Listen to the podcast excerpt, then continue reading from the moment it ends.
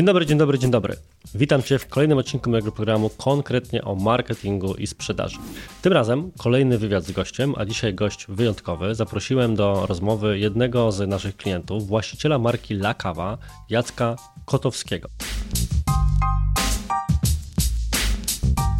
Rozmowa dotyczy nie tylko kawy. Myślę, że jednym z takich prominentnie reprezentowanych aspektów jest coś, co moglibyśmy określić genem przedsiębiorczości, jak wychowanie konotacje rodzinne i tym podobne rzeczy idą międzypokoleniowo i zarażają, zniechęcają, zachęcają, bądź obie te rzeczy jednocześnie do bycia przedsiębiorcą. Rozmawiamy w ogóle o tym, jak kształtował się rynek kawy specialty w Polsce i na świecie, czym w ogóle jest kawa specialty, czym różni się na przykład od kawy organicznej? Oraz jakie były kluczowe biznesowe, produktowe i nie tylko decyzje, które Jacek wraz z zespołem przez te 14 lat istnienia marki podejmował, dzięki czemu dziś są liderem, jeżeli nie jednym z liderów właśnie tego segmentu więc jeżeli tak jak ja lubisz kawę i przy okazji lubisz tę kawę wyższej jakości chcesz dowiedzieć się właśnie, jak od zaplecza działa się nad takimi rzeczami, które, jakie są kluczowe przewagi konkurencyjne w tym segmencie, jak zachowują się klienci, na co zwracają uwagę, jaką rolę gra branding, a być może wcale niewielką, a być może olbrzymią, kiedy promuje się właśnie markę kawy, to ten odcinek jest do Ciebie. Więc co? Zaczynajmy. Przedstaw się nam proszę milionom słuchaczy, jeżeli możesz powiedzieć właśnie, jaką markę reprezentujesz i być może podzielić się kilkoma liczbami na temat swojego biznesu, tymi, z którymi czujesz się komfortowa, bo do niczego oczywiście nie zmuszam, ale takimi, które mogą pomóc ludziom poczuć skalę tego, co robicie, mhm. to to byłby dobry punkt wyjścia do naszych dalszych rozważań. Jasne, pewnie. E, ja się nazywam Jacek Kotowski, e, jestem założycielem firmy La Cava. E, to jest palarnia kawy rzemieślnicza, palarnia kawy specialty. My orientujemy się głównie na produktach e, wysokojakościowych, skupiamy się na mm, robieniu rzemiosła nad kawą, ale staramy się robić też produkt, y, który możemy przybliżyć takiemu zwykłemu konsumentowi. Czyli naszym powiedzmy e, targetem działań e, nie jest jakiś bardzo wąski wycinek klientów czy, czy, czy, czy osób, które są super zajawkowiczami kawowymi, tylko staramy się docierać do ludzi, którzy ogólnie cenią sobie jakość, cenią sobie dobry styl życia, cenią sobie mm, kupowanie, używanie produktów, w których jest jakaś dodatkowa wartość. E, I naszym oczywiście takim długoterminowym celem jest pokazywanie ludziom dobrej kawy, edukowanie ludzi z dobrej kawy, pokazywanie im, że jest to piękny świat, bardzo inspirujący. E, chcemy być brandem, który, mm, który właśnie daje ludziom tę siłę do tworzenia, do mm, odkrywania nowych rzeczy, to chcemy dostarczać właśnie z pomocą naszych produktów. E, firmę założyłem 14 lat temu mm, i od tamtej pory e, w jakiś sposób uczestniczę w jej tworzeniu, chociaż, chociaż nie będę ukrywał, że, że w tym momencie to jest zasługa bardzo wielu osób, którzy pracują przy tym projekcie, całego teamu, e, bez, bez którego nigdy byśmy nie byli w tym punkcie, w którym jesteśmy. Jeżeli chodzi o jakieś liczby, żeby może zobrazować e, tobie i, i widzom, e, w którym punkcie jesteśmy. Mhm. Oczywiście e, ja, ja wychodziłem z kompletnego zera, tak? Nie mieliśmy na samym początku żadnej sprzedaży. Ja wystawiałem pierwsze faktury, dokumenty sprzedażowe i, i, i nic tam się nie działo tak naprawdę. E, w tym momencie e, zakończyliśmy zeszły rok e, obrotem ponad 11 milionów złotych netto. W tym roku celujemy gdzieś w okolice 15 milionów złotych. To jest tak, że zauważyłem, że generalnie w Polsce ludzie nie za bardzo lubią się dzielić takimi informacjami. Mimo, że jeżeli prowadzisz spółkę, ZO, to wszystkie te informacje są publicznie dostępne. Śledztwo KRS to najlepszy rodzaj śledztwa. Dokładnie. Ja, ja, ja wychodzę z takiego założenia, że trzeba być pod tym kątem troszkę bardziej nowoczesnym i, um, i dzielić ludziom, z ludźmi się takimi rzeczami nie na zasadzie pokazywania, co to jesteśmy wow, czy za i tak dalej. Mhm. E, tylko, mm, tylko chodzi o to, żeby pokazać, że tak naprawdę, jeżeli masz jakiś pomysł albo jakieś marzenie, albo jakieś pragnienia, e, to jesteś w stanie z pomocą oczywiście innych ludzi, nigdy w pojedynkę, naprawdę zrobić fenomenalne rzeczy. I dla mnie, powiem Ci tak, sprzedaż, sprzedaż czy, czy, czy wielkość sprzedaży mm, nigdy tak naprawdę nie była celem samym w sobie. Mhm. E, oczywiście gdzieś tam byłem na, na tym punkcie zafiksowany i zależało mi na tym, żeby się wszystko zawsze zgadzało w Excelu. Natomiast e, no chcę, żebyś wiedział i, i wszyscy, którzy tego słuchają, żeby wiedzieli, że tak naprawdę mm, sprzedaż to jest dla mnie narzędzie do tego, żeby robić nowe rzeczy, albo żeby robić ich więcej, albo żeby wymyśleć nowe sposoby na to, żeby dawać ludziom coś innego, coś nowego, coś specjalnego. Bo pieniądze, czy obrót, czy mm, to, co spływa tak naprawdę od klientów, no to jest taki system krwionośny, bez którego nie jesteś w stanie zrealizować nawet najbardziej fajnej myśli czy, czy idei, tak? Czy pomysłu biznesowego. Jak duży macie zespół teraz, który te 11 milionów e... pozwala przynosić od klientów? W tym momencie bazujemy na zespole około 20, w tym momencie może około 22 osób, bo doszły, mhm. doszły nowe osoby w zeszłym miesiącu. Eee, I to jest spory zespół. Mm, nie będę ukrywał, że mm, nasza firma jest generalnie mała. Ta sprzedaż też nie jest e, zatrważająco duża. Nie jest to sprzedaż jakiejś dużej korporacji, e, mhm. którą zresztą nie chcielibyśmy być. Natomiast e, uwierz mi, że każda ta złotówka, która przechodzi przez naszą firmę, jest okupiona naprawdę masą ciężkiej roboty, masą zdobywania wiedzy i umiejętności przez, e, przez zespół i ludzi, którzy, którzy u nas pracują. A że to może są dwa czy trzy słowa, tak? Kwota, jaką robimy, czy, czy wynik, jaki osiągamy. Natomiast e, tak naprawdę to jest cały rok naprawdę ciężkiej harówy i, i harówy wszystkich poprzednich lat, bo to jest mhm. składowa całej tej pracy. Tak? Właśnie do tych poprzednich lat chciałbym się trochę, trochę cofnąć. Czyli znamy sytuację obecną, czyli te 11 milionów netto, o których wspomniałeś i pewnie jeszcze pogadamy sobie za chwilę, parę, za minut parę o tym, jak to się plasuje na tle branży, a przynajmniej tego waszego fragmentu branży kawowej szeroko pojętej. Natomiast chciałbym, żebyśmy teraz wykonali taką podróż mentalną do, wiesz, te 14 lat wcześniej, kiedy zaczynałeś z marką Lakawa i zadam być może, wiesz, banalne pytanie, ale myślę, że w niebanalnych kierunkach może nas potraktować, szczególnie właśnie od tej strony, pokierować od tej strony mentalnej, czyli mm -hmm. skąd pomysł w ogóle na to, że akurat kawa, akurat własna marka w tym zakresie, jak to się zaczęło? Wow, no to jest, y, to jest, to jest duże pytanie, tak? E, I wielowątkowe. Mm, zróbmy z tego jakby krótką historię. Spakujemy po kolei, dobra się. E, ja zauważyłem, że generalnie życie to jest taki miszmasz dwóch składowych. Jedna to jest przypadek, a druga część to są wybory, jakie podejmujemy. I mm, chciałbym, żebyś wiedział, że to nie jest, to nie jest tak, że po prostu ja zacząłem sobie być, żyć, funkcjonować i nagle wpadłem na świetny pomysł. Dobra, mhm. to robię kawę, to robię super brand, to działamy i, i tak się zaczęła historia, nie? E, to, to jest jakby wszystko usłane całą stertą różnych przypadków i zaraz na, na kilku przykładach e, opowiem wam, jak, jak, jak to wygląda.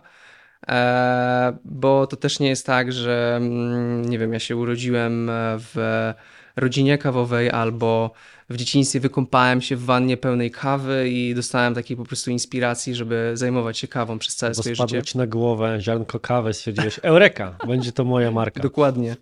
E, no, rzeczywistość jest trochę bardziej szarobura i e, i myślę, że w większości przypadków jednak taka życiowa. Ale wiesz, to mm. ja ci od razu wejdę w słowo, co jest w ogóle moją brzydką taktyką i zawsze zachowaniem w tym programie. Otóż cieszy mnie to, co powiedziałeś, ponieważ ja od zawsze mówiłem ludziom, że ja mam firmę z przypadku, w sensie to się tak samo rozwinęło mimowolnie. Chciałem być sobie sam, nigdy nie chciałem mieć własnego biznesu, a stopniowo pojawiały się zlecenia i tak naprawdę też rzeczy, o które pytali nas ludzie, sprawiły, że cała wiesz, strategia czy pomysł, jaki z czasem zacząłem mieć, że mm, będziemy robili to i to, wtedy w ten sposób, wywracała się w różnych kierunkach wielokrotnie, bo okazało się, że my mamy jakąś hipotezę na temat tego, co rynek, czego rynek może potrzebować, a ludzie pytają o coś innego, no i jakby nie było, give people what they want, więc to trzeba było w tym mhm. momencie skręcić. Edukowaliśmy się od samych klientów. Natomiast jak odpalasz sobie często podcasty biznesowe albo czytasz książki, szczególnie biografię wielkich ludzi, to tam jest taka właśnie ścieżka, typu, że prawie jak w bajce, prawda? Od zawsze wiedziałem, co chcę robić, miałem niesamowity plan. Wiesz, jak się nawet badania czyta, to zawsze one są prezentowane w taki sposób, że ktoś siadł, postawił hipotezę, następnie ją zweryfikował i doszedł do wniosku, do których chciał dojść, albo do innych zaskakujących. Czyli wszyscy się wydają być guy with a plan, że każdy z góry wie, co robi. Jak sobie tego słuchasz z boku, albo czytasz na takim Instagramie czy Facebooku, to łatwo jest popaść w kompleksy, albo po Mhm. prostu mieć jakiś taki gorszy moment psychiczny, w sensie, kurczę, wszyscy wiedzą, co robią, a tylko ja wiecznie improwizuję, wiecznie coś zmieniam, jednego dnia mam ten kierunek, potem inny. Więc zakładam, że to, do czego trochę dążysz, to jest właśnie powiedzenie, że taki był ten początek, tak? Czyli Mhm. co było takim, wiesz, momentem, w którym jednak faktycznie w kierunku tejże kawy skręciłeś? E, może wróćmy właśnie do, do, do, do tego, co było kompletnie przypadkowe w moim życiu. I tutaj oczywiście na, na pierwszy plan e, wysuwa się to, że ja się w gruncie rzeczy urodziłem w rodzinie mm, przedsiębiorczej, ponieważ mój ojciec e, miał swoją własną firmę Mhm. e, z wspólnikiem, która odniosła relatywny sukces w latach 90., więc e, atmosfera w domu, jaka się unosiła tak naprawdę od mojego urodzenia, to zawsze była atmosfera faktur, problemów księgowych, finansowych, szarpania się z klientami, z pracownikami, z masą różnych problemów. Odczuwałeś to jako dziecko mocno? E, Myślę, że tak. Myślę, że nie, nie, nie będę ukrywał, że e, w latach e, 90. ten powiedzmy model biznesowy był troszeczkę taki jak na dzikim zachodzie i mm, tacy ludzie jak mój ojciec e, no, musieli ten tworzy, tworzyć biznes kompletnie, wiesz, ex nihilo, tak? Nie było YouTube'a, nie było Spotify'a, gdzie mogłeś e, sobie wejść, posłuchać e, mądrzejszych ludzi od siebie, czegoś się nauczyć, stworzyć sobie jakiś pomysł, koncepcję, nauczyć się jakiegoś języka. Nie było opcji na to, nie? Tam po prostu, wiesz, e, była trasa w Polskę, jedziemy z towarem i sprzedajemy. Więc siłą rzeczy utrzymanie rodziny w takim, w takim ekosystemie było trudniejsze niż w dzisiejszych czasach, na pewno trudniejsze niż ja to się staram na, na swoim przykładzie zrobić. E, natomiast e, wracając do, do, do, do tej kwestii, to e, przez cały czas żyłem w takiej atmosferze e, bardzo przedsiębiorczej i nie ukrywam, że też to, że mój ojciec e, przez te pierwsze 20 lat mojego życia był mniej czy bardziej obecny, to miałem możliwość czy porozmawiania z nim, czy omówienia różnych kwestii. Oczywiście on mnie zawsze we wszystkim krytykował i uważał, że on to robi lepiej niż ja. Myślę, że to też była jedna z tych przypadkowych rzeczy, która spowodowała, że ja w życiu starałem się zawsze postawić na swoje i jednak udowodnić, że to ja miałem rację. Więc myślę, że to jest kolejna jakby kwestia przypadku, e, zestawienia takich Ale to, ale osobowości. to muszę dopytać, bo ja się tutaj w pewnym momencie zgubiłem. Czyli mówisz, że twój tata prowadził firmę, e, ty masz te 20 lat i ta krytyka dotyczy czego? Jakichś twoich życiowych decyzji, czy właśnie tego, że przyszedłeś, powiedziałeś, tato, będę teraz miał firmę kawową, a tata mówi, nie, synek, tu trzeba się zatowarować w Niemczech, no bo lata 90. i pojechać w Polskę sprzedawać. Wiesz, próbuję to tak na timeline'ie jakoś Jasne. ustawić. E, Na timeline'ie to, to, to myślę, że możemy e, powiedzmy to skwitować takim powiedzeniem, że do tego mojego 21 roku życia, kiedy założyłem działalność gospodarczą, e, ja podejmowałem się różnych już projektów biznesowych. Mając, nie wiem, 8 czy 10 lat wpadłem na taki pomysł, żeby w nie do końca legalny sposób pozyskiwać e, jakieś tam części zewnętrzne samochodów. Może nie wchodźmy w to, zostawimy to na jakiś inny odcinek. A w każdym razie był to dosyć szalony pomysł i sprzedawać to później na targu. A, 8-9 na lat. bazarku. Tak, Osiem dzień, dokładnie. okej. E, Później, później miałem też taki bardziej romantyczny pomysł, e, bo ze swoim przyjacielem wymyśleliśmy, że e, skoro już chodzimy do gimnazjum, już jesteśmy w zasadzie tam pod osiemnastkę, to spróbujemy wymyślić produkt, który e, będzie bardzo trafiał w potrzeby młodych ludzi. I tym produktem był poradnik, jak e, zdobywać kobiece serca. E, I Naprawdę? Tak. Czyli byłeś coachem w czasach, gdy nie mówiło się jeszcze znaczy, o coachach. coachem nie byłem, ale chciałem być coachem. Chciałeś być. E, Trenerem podrywu de facto. No, coś, Tak byśmy to coś, dzisiaj coś się Wydaje, że w tamtym okresie swojego życia wydawało mi się, że coś wiem na ten temat i Czy wiesz, pomidor, I- nie pytam. więc ja podejmowałem się różnych projektów biznesowych. Ten już był chyba jakby na skali absurdalności naprawdę wysoko, bo, bo ja chciałem ten poradnik sprzedawać przez e, SMS-y, że wysyłasz SMS-a i masz dzięki temu link Mm. do pobrania tego poradnika i tak dalej. A cały marketing był tak naprawdę zorientowany na ogłoszeniach wywieszanych na e, przystankach autobusowych, czy słupach, czy w okolicach szkół. No w każdym razie pomysł, mimo że miał dobre intencje i myślę, że się naprawdę da na tym dobrze zarobić, no to gdzieś tam... Mateusz się... Grzesiak potwierdza, który tak zaczynał. Ja się w każdym razie podejmowałem różnych rzeczy i to myślę, że to jest dobry dowód na to, że gdzieś tam to we mnie już istniało naprawdę od wczesnego dzieciństwa. To trochę wynikało pewnie z tego, że właśnie czerpiąc z tej atmosfery trochę chciałem być tak jak, nie wiem, ojciec albo próbować. E, trochę to wynikało też z takiej odwagi, którą siłą rzeczy czerpałem z domu, że, że można, że się da, mhm. że jeżeli chcesz, to w każdym momencie możesz to zrobić. E, no pomysły oczywiście zakończyły się porażkami i, i, i chwała za to. Natomiast, natomiast, natomiast gdzieś przez cały czas ta atmosfera była, nie? Ja to czułem i w tym czasie e, mój ojciec oczywiście czasem patrzył na to tak z przymrużeniem oka, czasem coś tam skrytykował, ale tak naprawdę mm, jego taki głos mentora się zaczął, jak zacząłem swoją własną działalność gospodarczą. Zacząłem jakieś swoje pierwsze przygody mm, z produkcją, z sprzedażą, ze sprawami księgowymi. Ale to pierwsze przygody to masz na myśli co? W sensie zacząłeś, to otworzyłeś działalność gospodarczą od razu w segmencie producenckim czegoś innego, czy no bo jak mówisz pierwsze przygody z produkcją, mm -hmm. to taki wiesz, jest trochę taki duży przeskok, nie? Typu tutaj będę coachem podrywu, a to mm -hmm. przepraszam za to, ale już muszę się tego uczepić i nagle zaczynam przygodę z produkcją, więc troszkę mnie tak interesuje, mm -hmm. co się zadziało w międzyczasie i w co konkretnie, jeżeli możesz oczywiście powiedzieć. Dobra, oczywiście. Szedłeś. Pewnie, że tak. E, więc jak zakończyłem te swoje projekty e, takie bardziej śmieszne, e, gdzieś doszedłem do wniosku, że ta cała sfera powiedzmy komercyjna, czy związana z zarabianiem pieniędzy, e, no jest nie dla mnie i że będę mhm. chciał w związku z tym bardziej zajmować się wzniosłymi rzeczami. Stąd ja byłem głęboko w tamtym okresie zainteresowany literaturą, filozofią. Poszedłem przez to na, na kierunek studiów właśnie filozofia w pewnym momencie faktycznie coś mi się przestawiło. Ja to oczywiście gdzieś tam sobie mitycznie wiążę z takim jednym wydarzeniem,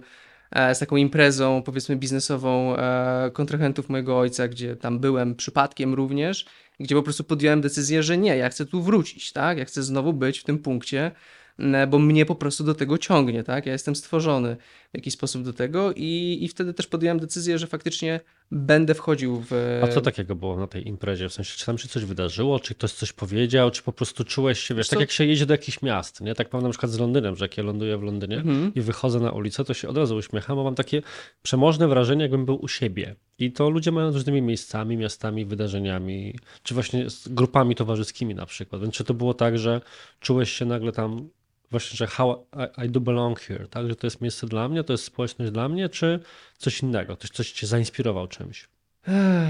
Wiesz co, ja nie, nie chcę jakby urabiać jakiejś mitologii wokół tego, ale... Ja pytam czysto wrażenia. Tak? Ale wydaje mi się, że to był po prostu efekt jakiejś takiej atmosfery, efekt też e, trochę tego, że być może w, na danym etapie życia nie do końca wiedziałem, czego chcę, może efekt tego, że mm, e, ogląd, nie wiem, ludzi, przedsiębiorców w jakiś sposób zrobił na mnie wrażenie i zainspirował mnie, że chciałem być też tacy jak oni, albo w jakiś sposób ich podziwiałem. Podejrzewam, że, że to był miks wielu rzeczy. To nie było tak, że tam, nie wiem, zobaczyłem spadającą gwiazdę na przykład mm -hmm, i mhm, uznałem, mm -hmm. że jest to znak. Bo tak naprawdę całe późniejsze moje życie bycia przedsiębiorcą to były nieustająco znaki od losu, że nie powinienem być przedsiębiorcą. Wszyscy je mamy, wszyscy je mamy. Więc, y, więc nie było jakby takiej, wiesz, spadającej gwiazdy, ale mm, ja podjąłem decyzję, że zajmę się biznesem, że będę starał się w tym temacie działać i też właśnie kompletnie przez przypadek doszło do tego, że poznałem osobę, która e, jest takim rzemieślnikiem kawowym, która w takich warunkach powiedzmy garażowych zajmowała się wypalaniem lepszej jakości kawy ziarnistej i sprzedażą ja poznałem tę osobę i poczułem od razu, wiesz, taką chemię na zasadzie, kurczę, to, to, to jest jedna z tych szans, nie? które się pojawiają w życiu i mogę się uczepić tej szansy. Bo w sumie kawa. Co się stało, że to poczułeś? Bo to wiesz, jednak to jest pewna, oczywiście może jest to intuicja, może jest to ten gen przedsiębiorczości zaszczepiony ci w domu, ale wiesz, no zakładam i znam wiele osób, które poznałyby kogoś takiego, stwierdziło, o fajny typ, o może od niego kupię kawę. I tyle. Natomiast ty mówisz, że poznałeś tego człowieka, porozmawialiście, czy za chwilę pewnie powiesz o tym coś więcej i spojrzałeś na to z zupełnie innej strony. To jest ktoś, z kim mogę zrobić biznes, albo coś, czym, może, czym mogę się zainspirować do własnego, więc jak to jest, że ty do tego w ten sposób podszedłeś? Mhm. E, no ja poznałem pana Grzegorza, jak miałem właśnie w okolicach 20-21 lat. E, wydaje mi się, że na tamtym etapie swojego życia ja też byłem głęboko przekonany o swoich wysokich kompetencjach w zakresie sprzedaży i marketingu i tak dalej. Mhm. I ja zobaczyłem człowieka, który jest fenomenalnym rzemieślnikiem, który robi fantastyczną pracę, jeżeli chodzi o kawę, który ma niesamowitą wiedzę, który tak naprawdę mnie otworzył na ten temat i pokazał mi, e, że kawa to nie jest tylko napój z kofeiną e, czarny, który może być jeszcze z syropem, z mlekiem, z e, bitą śmietaną, tylko, tylko jest to naprawdę niesamowicie ciekawy produkt z historią, którą, którą można opowiadać klientom. To jest produkt, gdzie masz rozbudowaną sensorykę, gdzie się dużo dzieje, e, jeżeli chodzi o sam produkt. E, I byłem świadomy tego, że tego nie ma na rynku, tak? Byłem świadomy mhm. tego, że to nie jest mainstream. E, I poczułem, że jest szansa może nie zrobić z tego mainstream, ale jest szansa wykorzystać to, że jest to produkt, czy charakter produktu o, takiej, mm, o takim mało rozpoznawalnym trybie w danym momencie czasowym no i oczywiście do tego dołożymy to, że, że, mm, że, że pan Grzegorz jest y, świetnym fachowcem. Dołóżmy do tego również y, fakt, że ja miałem pomysł na to, żeby zrobić swój własny brand. Mniej więcej wiedziałem, jaki chciałbym, żeby on był. E, byłem też przekonany o tym, że będę potrafił ten brand sprzedać i uznałem, że jest to właśnie taka szansa, nie? że przypadkowo mhm. się pojawił na mojej drodze życia ten człowiek, i mogę się teraz spróbować tego chwycić i to wykorzystać, albo mogę szukać dalej. Ja sobie myślałem, dobra, kawa jest w sumie bardzo wdzięcznym tematem, nie? Z każdym możesz pogadać na temat kawy, kawy, możesz e, zaprosić dziewczynę na kawę i tak dalej, i tak dalej. Więc jest to mega temat. Nie, nie tak jakbyś miał, załóżmy, sprzedawać cegły albo śrubki, tylko jest to taki temat, wokół którego mhm. można zbudować jakąś ciekawą historię, można zbudować brand. Ja czułem, wiesz, taki pociąg do, do tego, bo E, tego mi troszeczkę brakowało w tym biznesie, który prowadził mój ojciec. To była produkcja i sprzedaż aromatów do żywności, że on tak naprawdę sprzedawał tylko i wyłącznie do biznesu. E, nie był w stanie zrobić żadnej formy ekspozycji e, swojego produktu, w który wkładał jakąś tam pasję i ekspertyzę z tym klientem docelowym, nie? z tym konsumentem, a mnie zawsze kręciło to, żeby pracować na produkcie, e, którego możesz się ty napić, e, który ty możesz powiedzieć, że jest fajny, smaczny, nie wiem, kwaśny, gorzki, słodki i tak dalej, i tak dalej, nie? Że mogę być blisko tak naprawdę tej drugiej strony i tutaj na pewno miałem skłonność w, w, w tym kierunku idącą. No i co? No i się wtedy zaczęło. Ja zacząłem robić tak naprawdę. A jak przekonałeś pana Grzegorza? Wiesz, no bo poczułeś ty szansę, a co na to pan Grzegorz, który zakłada mnie. Oczywiście nie powiedziałeś jeszcze, ile miał wtedy lat, pewnie zaraz powiesz. Natomiast zobaczył sobie dwudziestoparoletniego, e, nagrzanego, mówiąc, mówiąc kolokwialnie, na temat gościa, który mówi mi, proszę pana, ja z tego zbuduję wielki brand, wiem tutaj jak to wypromować, to jak się dogadaliście? Co, co mhm. sprawiło, że on chciał w ten temat z tobą wejść? Znaczy, wydaje mi się, że pan Grzegorz jest taką osobą, która mm, e, po prostu chce sprzedawać, tak? I e, jeżeli się pojawia potencjalny klient, który chce zostawić pieniądze mm, e, u niego mhm. i jeszcze do tego ma wysoki poziom motywacji do tego, żeby co zrobić, to, to myślę, że tutaj, wiesz co, przekonywanie kogoś jest, jest, jest trochę, za, za, to jest za dużo powiedziane, tak? Ja oczywiście mm, starałem się każdego przekonywać na swojej drodze biznesowej do współpracy, jego również, ale, ale myślę, że jemu zależało przede wszystkim na tym, żeby też znaleźć jakąś potencjalną szansę na, na rozwój swojego biznesu, bo to jest tak, że my nigdy nie byliśmy wspólnikami. On jakby usługowo na samym początku robił dla mnie produkt, pomagał mhm. mi w robieniu tego produktu do pewnego etapu. Natomiast y, my nigdy nie byliśmy jako takimi partnerami, więc ja tak naprawdę u niego zamawiałem kawę, którą robiłem pod swoim brandem. Ja później tę kawę od niego odbierałem z y, mieszkania, czy powiedzmy z piwnicy i mhm. zawoziłem do siebie do domu, etykietowałem, pakowałem, fakturowałem, wszystko robiłem dalej już sam. Mhm. Co też z perspektywy czasu jest naprawdę absurdalne, bo pamiętam taką historię sumie z pierwszych, nie wiem, dwóch lat y, prowadzenia tego biznesu, jak y, jeździłem na deskorolce ze swoim młodszym bratem i, y, i niefortunnie tak upadłem, że skręciłem sobie kostkę. I e, możesz sobie wyobrazić, że wówczas e, cała moja biznesowa operacyjność e, uległa jakby kompletnemu rozkładowi, bo nie byłem w stanie pojechać do tego pana Grzegorza, odebrać od niego kawę, zapakować, zaetykietować, wynieść i tak dalej, i tak dalej. Mhm. Natomiast na całe szczęście miałem bardzo życzliwe osoby w, w swojej okolicy, które mi pomagały. E, Natomiast no, te, te pierwsze lata no, to była mordęga i e, nie, nie będę ukrywał, że, że właśnie los e, chciał na każdym kroku mi pokazywać, że to nie jest dobry pomysł, że powinienem przestać się zajmować kawą. E, I takim momentem, powiedzmy, kulminacyjnym tego wszystkiego było to, że w momencie, jak już wszystko zrobiłem, miałem piękną stronę internetową, piękne opakowania, gotowy produkt zapakowany w te opakowania. Mm, i tę kawę, która była składowana w garażu w domu rodzinnym, w którym wtedy jeszcze mieszkałem, e, pewnego wieczoru, jak ja spędzałem fantastyczny czas ze swoją ówczesną e, dziewczyną w kinie, dostałem telefon, że zerwała się straszna burza, e, że jest ulewa, że pada deszcz i że zalewa nam garaż. I żebym przyjeżdżał natychmiast. No ja oczywiście wsiadłem w samochód, z Galerii Mokotów poleciałem w 20 minut y, do, do, do pod warszawskiego Piaseczna. E, I jak przyjechałem, no to to już był koniec, nie? To już było pozamiatane, bo e, ja przyjechałem i zobaczyłem e, tak naprawdę miesiące swojej ciężkiej pracy, czyli, czyli tę kawę, te produkty, ten branding, który nałożyłem na to wszystko, że to wszystko płynie, płynie w wodzie. No i wtedy miałem taki e, moment e, zawahania, czy taki e, moment krytyczny, kiedy zastanawiałem się, czy nie powinienem jednak e, pomyśleć o czymś innym, czy nie powinienem zmienić e, albo branży, albo po prostu pójść i poszukać pracy. Bo mm, e, tak naprawdę wszystkie oszczędności, jakie miałem, zainwestowałem właśnie w tę kawę. No, zostały mi jakieś tam nie, nie- nieduże oszczędności. Nigdy nie miałem żadnego finansowania e, czy ze strony, nie wiem, pożyczki, czy ze strony taty, czy cioci. Nie miałem żadnego takiego finansowania. Zawsze tutaj brałem sobie za punkt honoru, że jeżeli robić sam, to robić sam. Więc y, wiedziałem też, że jakby mój limit y, też finansowy się wyczerpał tak naprawdę i wszystko, co miałem, no właśnie uległo e, kompletnemu zaprzepaszczeniu, bo, pierwsza produkcja, opakowania, które wyprodukowałem, po prostu były pełne wody, w wodzie pływały i nie było szans na uratowanie tego, więc to była chwila prawdziwej rozpaczy. Co sprawiło, że się wtedy nie poddałeś? Wiesz co, nie jestem w stanie tobie powiedzieć tak jednoznacznie, że, e, że, że było właśnie jakieś wydarzenie. Myślę, że to był szereg różnych przemyśleń.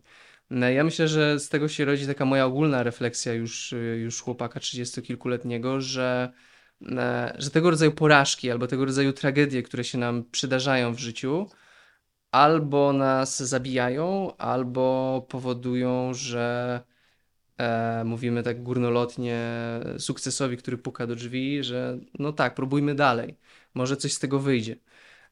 I e, ja wiedziałem, że jak się poddam, no to już nigdy nie będę tym człowiekiem, którym byłem do tej pory.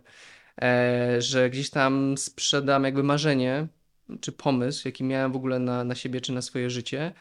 I to tak naprawdę nie wchodziło w rachubę, nie? Ja, ja, ja czułem, że jest to kompletna porażka, ale tak jak to właśnie jest z porażkami, może trzeba zmienić kierunek, może trzeba wybrać inną ścieżkę.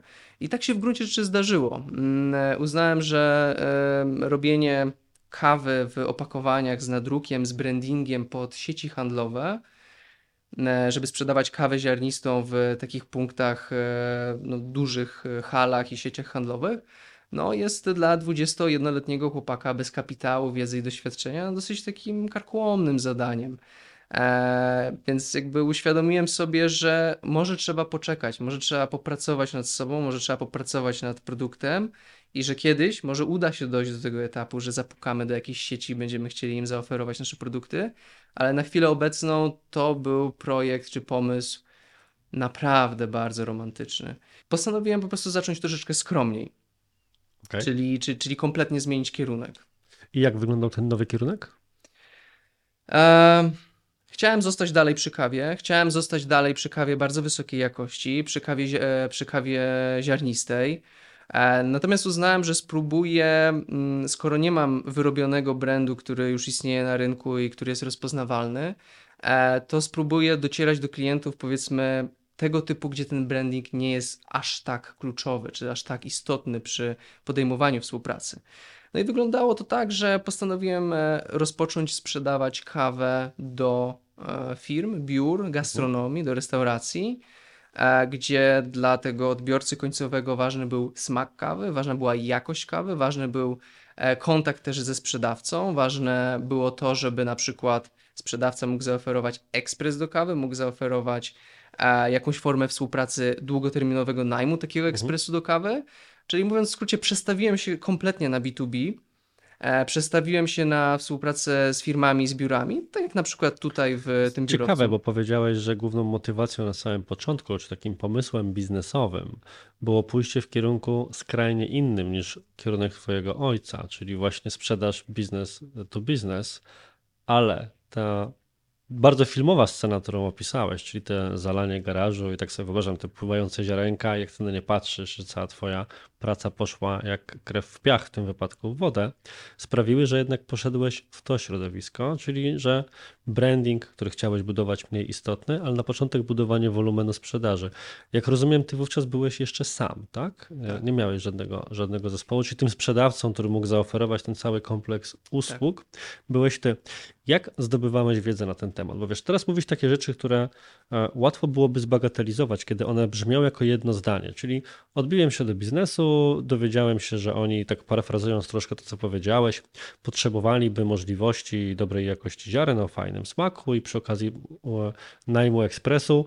I to brzmi prosto, kiedy się to właśnie podsumowuje jednym zdaniem, ale zakładam, że ten początek taki prosty nie był, że jednak zapukałeś być może do jakiejś drzwi, czy zadzwoniłeś gdzieś i mówisz mam kawę, a oni ci mówią no tak, ale pan nie ma ekspresu, do widzenia. Tak, Arturze, to była też kompletna porażka, e, dlatego że słuchaj, e, ja wiedziałem, że tak, mamy, mamy, mamy firmy, mamy biura, mamy korporacje, E, gdzie siedzi strażnik na recepcji i gdzie mamy office managerów, gdzie mamy osoby odpowiedzialne za zakupy itd., tak itd. Tak Musiałem rozeznać się w ogóle, jaka jest ścieżka dojścia do osób decyzyjnych.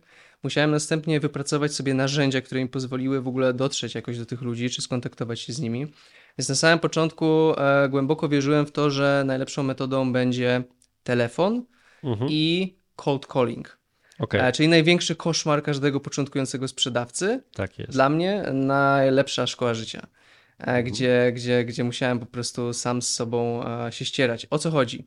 Chodzi o to, że mm, kupiłem sobie różne amerykańskie książki zagraniczne, między innymi, nie wiem, jakiś Brian Tracy, tego typu literatura, gdzie są opisane różnego rodzaju techniki sprzedaży, które na rynku polskim są mniej lub bardziej aplikowalne, ale no, chciałem mieć cokolwiek, nie? Chciałem mieć cokolwiek, więc y, wyposażyłem się w wiedzę, w literaturę, czytałem to, aczkolwiek czytanie to jest jedna rzecz, później jak musiałem wziąć słuchawkę i zadzwonić do potencjalnego klienta i z nim porozmawiać, no to oczywiście dostawałem drgawek i e, uznawałem, że nie, to jednak nie jest dobry pomysł, że może jednak kiedy indziej zadzwonię. A więc e, te, te pierwsze miesiące, no to była walka ze sobą i Myślę, myślę, że jakbym e, miał ci powiedzieć, jakie są moje takie osobiste, e, e, lepsze chwile w życiu, albo, albo sukcesy, albo momenty, kiedy faktycznie czułem, że, że żyję, że coś się dzieje, no to były momenty, kiedy faktycznie wziąłem, zadzwoniłem, ta rozmowa wyszła albo nie, ale ja mhm. byłem z siebie mega dumny, że się przełamałem, nie? Mhm. E, bo wiedziałem, że jest cała masa innych ludzi, którzy nigdy tego nie zrobią, bo to jest okropne, tak? W mhm. ogóle najgorsza rzecz, jaką można zrobić, próbować komuś się narzucać e, gadką przez telefon.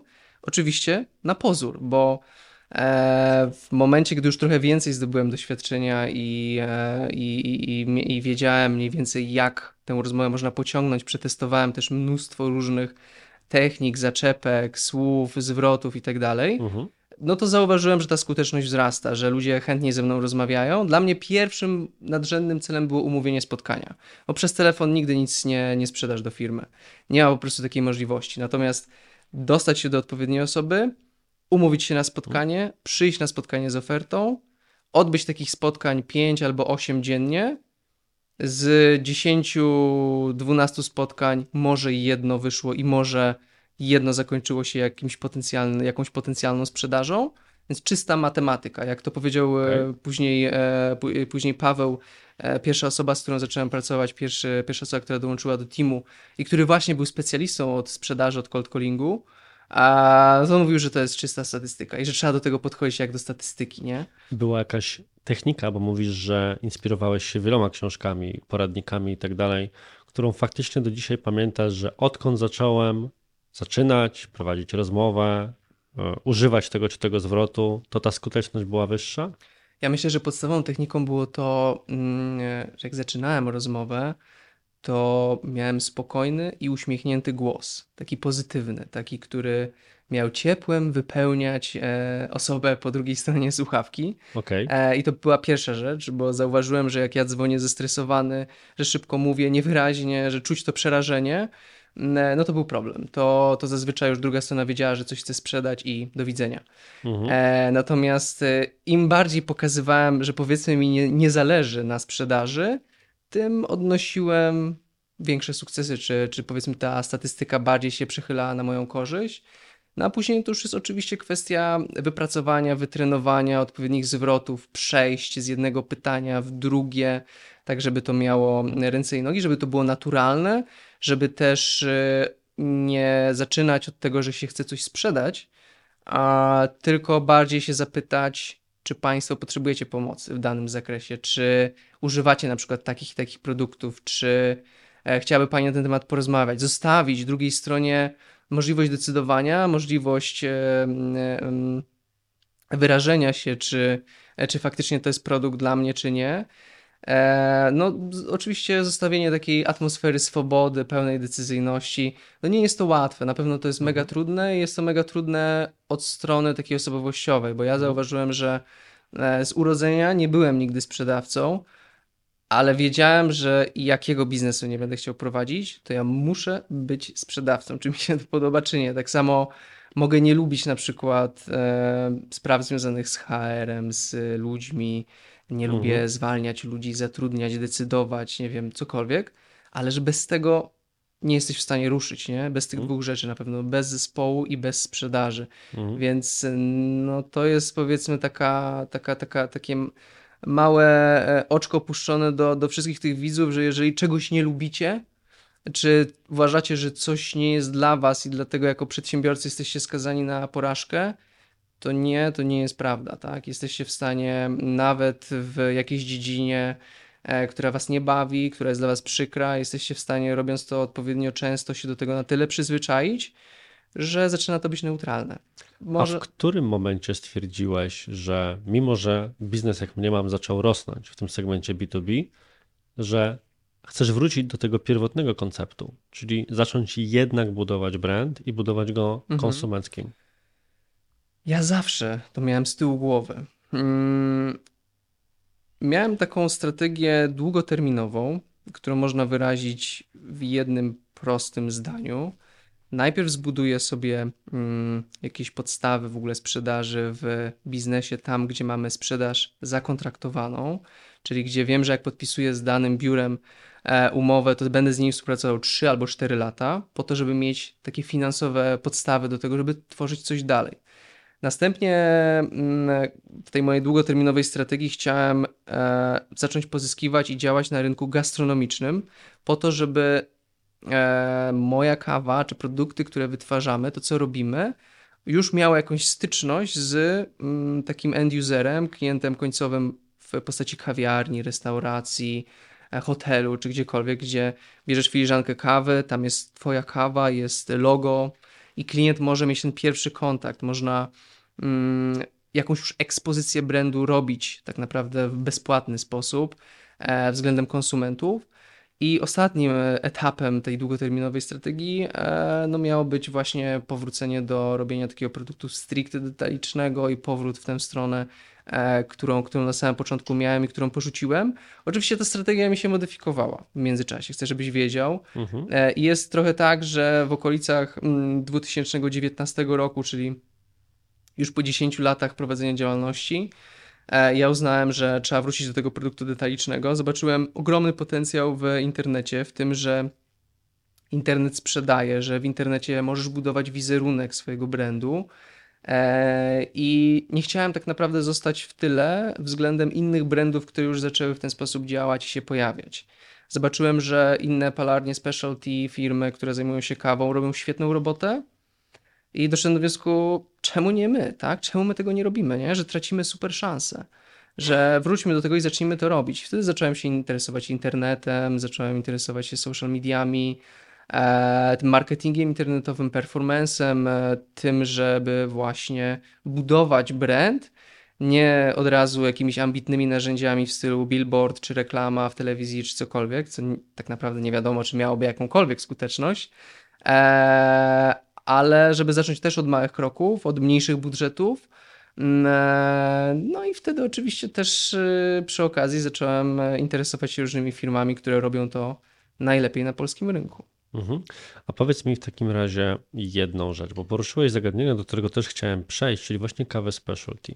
Czyli w momencie, w którym byliście jeszcze, chociaż po części, dostarczycielem B2B, to czy ta kawa, którą wtedy tworzyliście, to był powiedzmy ten sam produkt pod kątem jakości, który teraz jest, wiesz, paczkowany jako la kawa i ja mogę sobie go na przykład kupić i z przyjemnością mhm. wypić, czy to było coś innego i dopiero po jakimś czasie stwierdziliście, że kurczę, my chcemy wejść w ten top topu, w którym jest kawa specialty.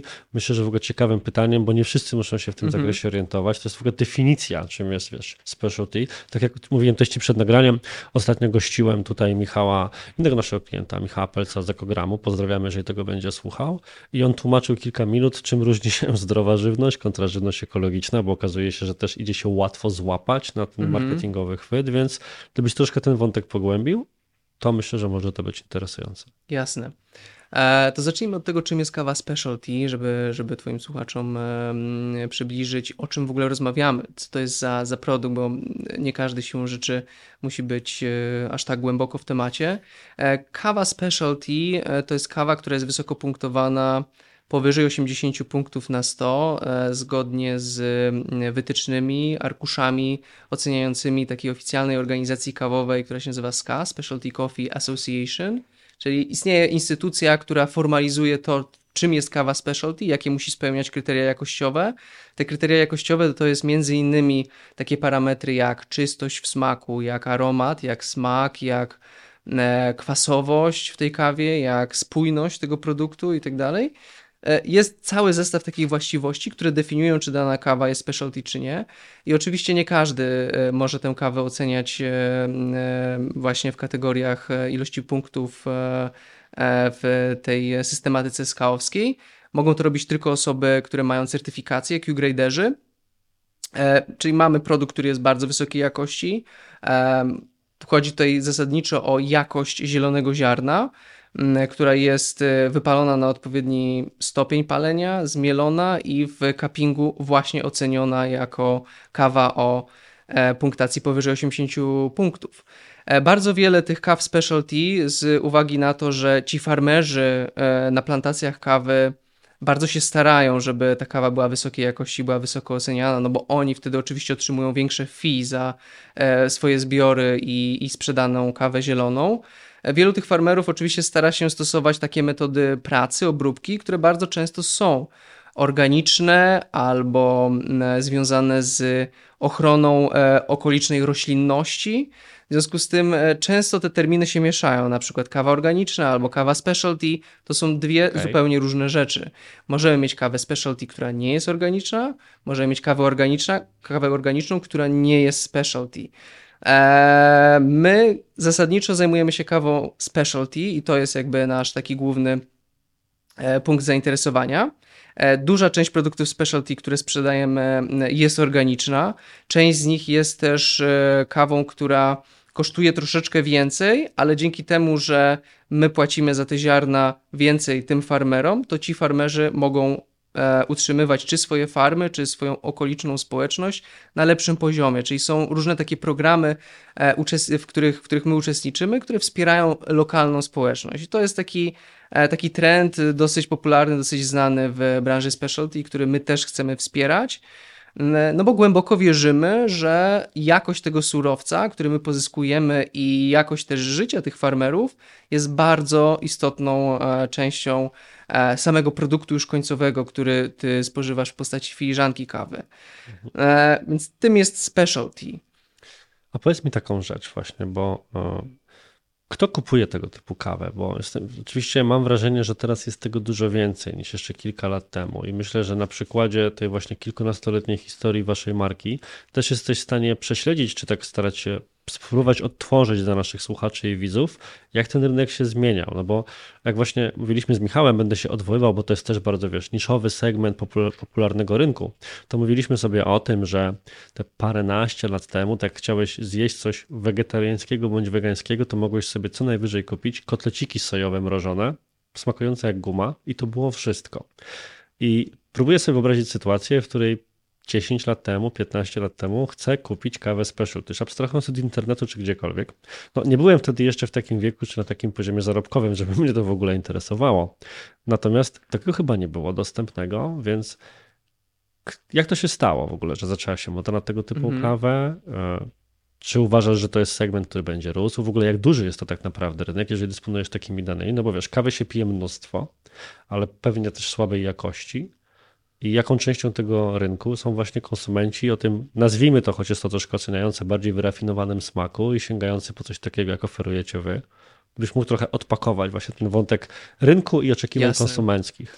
Pewnie, że tak. E, jeszcze wracając do Twojego poprzedniego pytania, my mm, zaczynaliśmy od kawy, która była o niebo lepszej jakości niż e, takie mainstreamowe produkty na literę też L, czy literę T, czy inne brandy.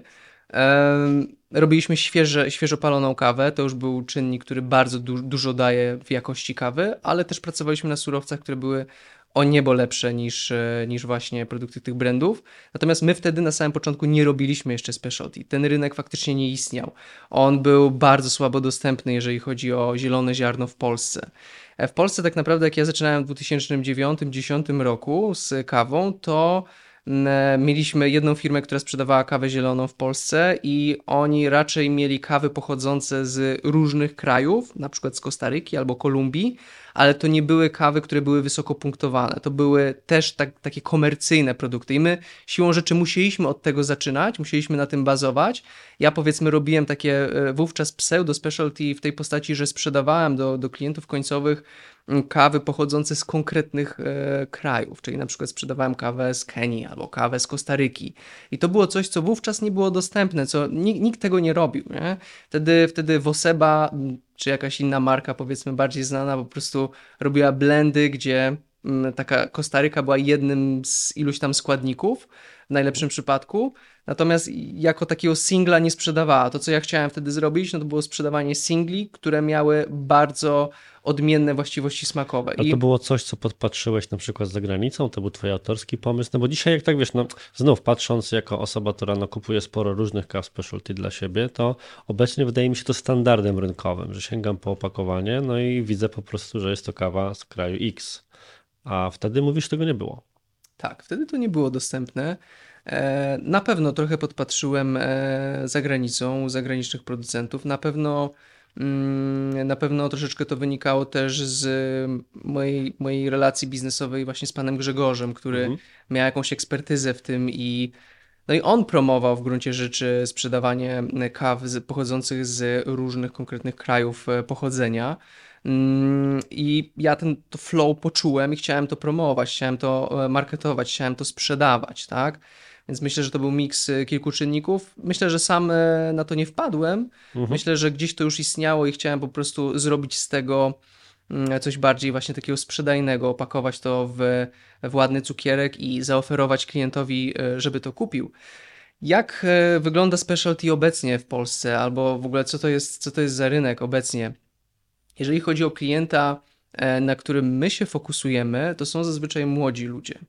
E, to są ludzie w przedziale 20-35, którzy są raczej z mm, większych miast, e, którzy mają raczej wyższe wykształcenie, którzy pracują kreatywnie bądź bardziej właśnie tak intelektualnie, biurowo, którzy potrzebują nie tyle kawy jako produktu, który ich pobudzi rano, ile już są na tyle świadomym konsumentem, że oczekują, żeby, żeby produkty, które spożywają, miały jakiś dodatkowy ładunek, jakiś, jakąś dodatkową wartość.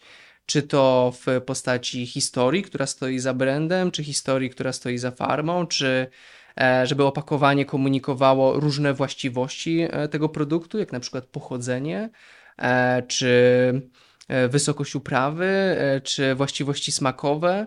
Ludzie teraz są bardzo zorientowani na to właśnie, żeby odkrywać nuty sensoryczne w kawie i żeby sprawdzać, czy to, co jest na opakowaniu, albo to, co sugeruje producent, faktycznie oni wyczuwają w, w smaku. No więc mamy, mamy konsumenta, który jest troszeczkę bardziej świadomy, mamy konsumenta, który no, oczekuje od produktu, że będzie miał właśnie jakąś dodatkową wartość, jakiś dodatkowy ładunek, mhm. który będzie w jakiś sposób też inspirował, czy e, powodował, że ty siadając z tą kawą e, przy biurku będziesz czuł piękny zapach, będziesz wiedział, że jest to kawa, załóżmy, która wspiera jakiegoś farmera, E, który 30 lat temu e, założył z swoją rodziną tę farmę. E, masz na przykład też, tak jak zdaje się, że robi ten producent kawy, o którym ty wspominałeś, że tę kawę kupujesz między innymi, że, że za jego produktami też stoi to, co się nazywa transparency.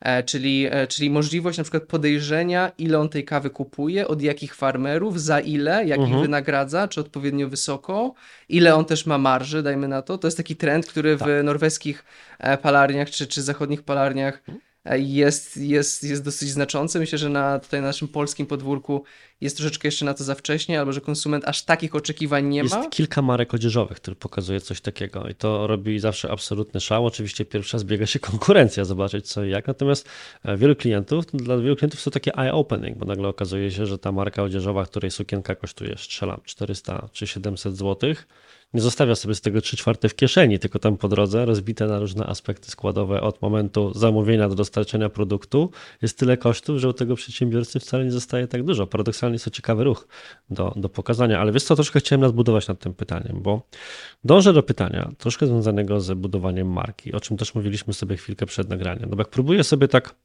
i też wspominałeś o tym przed chwilą w swojej wypowiedzi, posegregować argumenty sprzedażowe za kawą specialty no to jest to generalnie koszyk dość podobnych rzeczy, czyli kraj pochodzenia, zalety właśnie smakowe, tudzież sensoryczne, e, ta, ten aspekt, który chyba można nazwać fair trade, tak mi się wydaje, przynajmniej, że wiesz, wspieracie lokalnych farmerów, macie z nimi relacje, nie jest to wyzysk w jakiejś tam brzydkiej e, formie. Może coś jeszcze, typu metoda palenia, czy te inne rzeczy, o których mi powiedziałeś. Nie wiem, na ile istotne tak dla końcowego konsumenta kupującego to. I dążę do tego, że wiesz, tymi kartami grają praktycznie wszyscy. W sensie jestem w stanie wziąć, myślę, dowolną palarnię, której kawę piłem w ciągu ostatnich dwóch lat i jakbym przyjrzał się im produktom, to właśnie o tych czterech, pięciu aspektach każdy z nich by mi powiedział.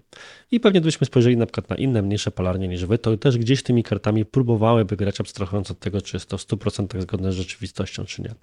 Więc jak to się stało po tym przydługim prolegomenie do pytania, że taka lakawa, taka marka jak wasza, rośnie i się wyróżnia na tym tle, co jest tym, wiesz, secret sauce, co jest tą waszą przewagą, tak jak ty to postrzegasz? Czy jest to właśnie nie chcę powiedzieć, że wyłącznie brand, bo nie chodzi o to, żebyś poczuł, że ja ci teraz mówię, że wiesz, sprzedajesz po prostu ładne opakowanie, nie o to oczywiście chodzi. Natomiast jak ty to definiujesz, który z tych argumentów może jest najsilniejszy? Czy jest coś, co wierzy z rozmów z klientami, że to jest właśnie ten deciding factor, nie? Czy być może właśnie są to pewne kwestie marketingowe, które jednak okazują się kluczowe na tym etapie, gdzie człowiek porównuje bardzo podobne względem siebie produkty. Jak to u was wygląda? Mhm. Hmm, byłoby super, jeżeli bylibyśmy w stanie wskazać taką jedną rzecz. E, ja myślę, że ja patrzę na to troszeczkę bardziej e, praktycznie. Wiesz, to jest, to jest tak, jak możemy sobie wyobrazić Lewandowskiego. Jeżeli e, masz super piłkarza, który, który chce być topowym piłkarzem grającym w najwyższych ligach i tak dalej, to nie jest kwestia tego, że on się wyróżnia jedną tylko rzeczą, nie? On tak naprawdę wszystkie swoje parametry musi mieć tam, nie wiem, na 90 kilka punktów. Jak w FIFA. Dokładnie o tym pomyślałem, jak w FIFA.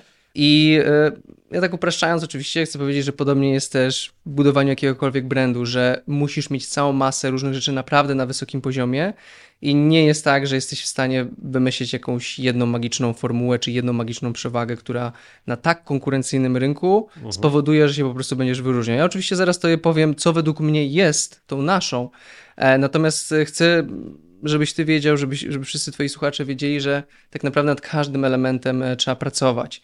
I to nie jest kwestia tylko brandu, czy tego, żeby brand e, ładnie wyglądał, czy spójnie się prezentował, ale na przykład mega istotne moim zdaniem w naszej branży jest to, żeby mieć kontakt z klientem, żeby pokazywać się klientom, żeby oni też mieli kontakt bezpośredni z ludźmi, którzy pracują nad tym brandem, Czyli przykładowo pokazujesz się na jakichś festiwalach, na targach, gdzie robisz kawę, gdzie możesz porozmawiać z konsumentem, z klientem, gdzie budujesz bardzo taką intymną relację z, z tymi ludźmi, którzy kupują Twoje produkty. Bez tego jest naprawdę ciężko. No musisz oczywiście mieć e, mega ciekawy produkt, e, bardzo jakościowy, za którym stoi e, coś interesującego. Nie jest to jedna z 20 różnych kaw E, tylko starasz się wyszukiwać jakieś perełki. Na przykład naszą strategią czy filozofią w tym zakresie jest wyszukiwanie kaw, które są bardzo ekspresyjne. Czyli e, nie szukamy zwykłych Brazylii czy Kolumbii, które są, mówi się branżowo mild, czyli takie równe, gładkie w smaku, zbalansowane, gdzie kwasowość, gorycz są na takim bardzo fajnym poziomie, że dla każdego konsumenta to jest dobre, tylko staramy się szukać ekstrawagancji w naszych produktach i to też jest taki element e, naszego brandingu, e, że chcemy być ekspresyjni, chcemy być troszeczkę tacy impresjonistyczni. I, mm, e, I w kawie to na przykład się objawia w tym, że kawa jest obrabiana metodą anaerobik albo natural, dzięki czemu w smaku na przykład więcej wyczujecie owocowych nut, dżemowych, E, czasem lekko fermentujących albo rumowych. I jest to taka ekstrawagancja. Nie? Jest to coś takiego wyjątkowego, czego tak często się nie spotyka e, w kawie. E, czyli staramy się wyszukiwać produkty z bardzo bogatej oferty naszych dostawców, jeżeli chodzi o zielone ziarno, które są naprawdę wyjątkowe. I powiem Ci, że jeżeli chodzi o prowadzenie palarni kawy, czy robienie tego rodzaju firmy, sourcing kawy to jest moim zdaniem 50-60% sukcesu. To jest mega trudne i mega czasochłonne. Musisz ściągać e, dziesiątki próbek od różnych dostawców, którzy bezpośrednio z plantacji ściągają, albo najlepiej samemu odbywać podróże na plantację, gdzie jesteś w stanie tę kawę e, w postaci direct trade'u ściągnąć do, do Polski. E, wyszukujesz naprawdę wyjątkowe surowce które później musisz też oczywiście w wyjątkowy sposób wypalić, w wyjątkowy sposób zapakować i tak dalej, i tak dalej. Więc tych mhm. składowych na sukces brandu jest cała masa. Mhm. Moim... Mhm, ale to wiesz, bo to mnie, to, to mnie ciekawi i tak powoli e, nawiązując do tego, do czegoś, co powiedziałeś dużo wcześniej. To powiedziałeś coś takiego, że jeżeli oczywiście dobrze zrozumiałem, twoją, waszą ambicją było, jest żeby tworzyć markę, do którą stoi wysoki poziom ekspertyzy, jakości, tego pasjonactwa, tego co powiedziałeś nawet teraz, co uważam za dużą wartość, czyli właśnie tego szukania niestandardowych smaków, nawet jak na standardy specialty, ale z drugiej strony, tak chyba, jeżeli dobrze zrozumiałem, zależy Ci na szerokim dotarciu, plus jednak budowanie tego szerokiego, dużego wolumenu sprzedaży wymaga sięgnięcia po konsumenta, który raczej taką kawę kupuje sporadycznie, musi się do niej przekonać. Doświadczenia ma z markami, nazwijmy to marketowymi. I do, pytanie, do którego dążę, które próbuję zwerbalizować, brzmi: jak staracie się przekonać takiego klienta do siebie i co Twoim zdaniem jest do tego klienta istotne? Bo z perspektywy kogoś, kto być może słucha nas obok i jest laikiem, może być ciężko uwierzyć, że aha, okej, okay, ktoś sobie ogląda reklamę na Facebooku, które odpalamy, tak, czy w Google, czy gdziekolwiek i w tym momencie widzi te wszystkie komunikaty o rzeczach, które mówisz i stwierdza dokładnie tak, to jest to, czego szukam, mimo że on się generalnie na kawie nie zna. Czy, więc czy to jest na przykład tak, że budujecie swoją ofertę w taki sposób, że próbujecie właśnie mieć te jednak marki bardziej dostępne i one są pchane na nowego nowego klienta? Czy staracie się jakoś balansować tych najbardziej zaangażowanych w kategorię, tak można by to było określić, pasjonatów takich, wiesz, jak ja i tych, którzy się znają i będą te aspekty doceniali? Jak macie to przekminione, mówiąc bardzo kolokwialnie? Mm -hmm. E, kurczę, to jest pytanie, wiesz, za, za naprawdę milion dolarów. E, my, my, wydaje mi się, że od zawsze i teraz też staramy się docierać do szerszego grona klientów za pomocą produktów, które są bardziej przystępne cenowo i są prostsze też w konsumpcji. Jak masz takie super, hiper specialty, no to to jest kawa, która bardzo często jest właśnie, nie wiem, w smaku sfermentowana albo o wysokiej kwasowości. To dla takiego konsumenta, który nie miał styczności w ogóle z tą mhm. kategorią produktu, może być za dużo na samym początku, nie? Dla to większości jest... ludzi jest to niedobra kawa po e, prostu. Dokładnie, po prostu to jest tak jakbyś kupił sobie wino, które jest biodynamiczne, mhm. nie? To ono w smaku będzie dla ciebie, wiesz, kiszone, kwaśne, w ogóle nie fajne. wiesz, to co się czasami, e, z czym się czasami spotykam, czyli człowiek chce sobie kupić kawę, po czym czyta instrukcję parzenia dobrej kawy dostępnej na dowolnym blogu, dowolnej palarni i tam wiesz, woda, ale tylko taka, z czajnika, mhm. ale tylko takiego, o temperaturze, ale tylko dotąd i potem parzona, ale tyle, jak się spóźnisz, to przeromane Już przestaje się chcieć. Za mocno, tak patrzysz, mówisz, Boże, chciałem kawę napić i chciałbym zrobić taki klik i się robi dobra kawa, więc wiesz, tak Jasne. szukam problemu, że być może na pewnym etapie, może jeszcze tego oczywiście nie ma, ale także to jest trudne, nie? czyli wejście na szeroki rynek z czymś, co jednak jest tym w pewien sposób niszowym elementem szerszej kategorii, jednocześnie mm. zachowując siebie, swój charakter, swoją wyjątkowość, zachowując tą ekskluzywność, która jednak sprawia, że jest to pewien rytuał i tak dalej. Więc w ogóle trochę może wracając do mm pytania wcześniejszego, że na przykład obserwujesz to, że dla klientów waszych, konkurencyjnych, jest to faktycznie ważne. Czy to jest tak, że ktoś sobie kupuje to bardziej prezentowo albo bardziej ciekawostkowo, czy faktycznie jest tak, że kiedy jesteście ty, twój dział obsługi klienta w bieżącym kontakcie z klientami, to oni są faktycznie wszyscy tak mhm. odpaleni, że tak, tutaj temperatura wody, tutaj ustawienie w czajniczku dokładnie tych i tych parametrów. Jak to jest? E, my mamy taką filozofię u nas w firmie, że dobra kawa, czy dobrej jakości kawa, to jest kawa, która tobie smakuje. E, mamy troszeczkę odmienny od rynkowego sposób komunikowania się z klientami, czyli nie staramy się przychodzić do ciebie i mówić, Arturze, słuchaj, dobra kawa właśnie musi być zaparzona tylko i wyłącznie w takiej temperaturze, nie ma tego taka gramatura, mhm. że to jest trochę za dużo i, i, i jakby ja jestem zdania, że trzeba parzyć kawę tak, jak tobie smakuje. Ja chciałbym, żebyś ty wiedział, że na przykład wysoka temperatura wpłynie na to, że będziesz miał mniej kwasowości, a na przykład więcej takich palonych nut. A jak na przykład zaparzysz tę kawę e, z większą ilością e, ziarna, to będzie ona bardziej ekstraktywna i to wpłynie na smak w ten sposób, że będzie tam więcej wyczuwalnych, dajmy na to, nie wiem, owocowych nut, tak strzelam. Mhm. Więc e, my nie mamy jakby takiej jednej recepty na zasadzie, słuchaj, dobra kawa wygląda tylko tak i tak, a cała reszta to jest nieprawda, nie? Tutaj mamy bardzo takie liberalne i prokonsumenckie podejście. Ja zauważyłem, że konsumenci, klienci bardzo się czują zniechęceni albo odrażeni, jeżeli starasz się im coś powiedzieć wbrew im, albo starasz się im pokazać, że nie mają kompetencji, albo są, mówiąc tak kolokwialnie, głupsi. Mhm. My bardzo szanujemy klientów i staramy się im pokazywać, jak kawę można robić, jak różne rzeczy wpływają na smak kawy, ale chcielibyśmy tę swobodę zostawić naszym klientom. I e, oczywiście, wracając e, do, do Twojego poprzedniego pytania, no to E, proste produkty, które są wysokiej jakości, są świetnym preludium do tego, żeby oferować klientom więcej wiedzy, więcej ciekawostek i oczywiście bardziej złożone produkty.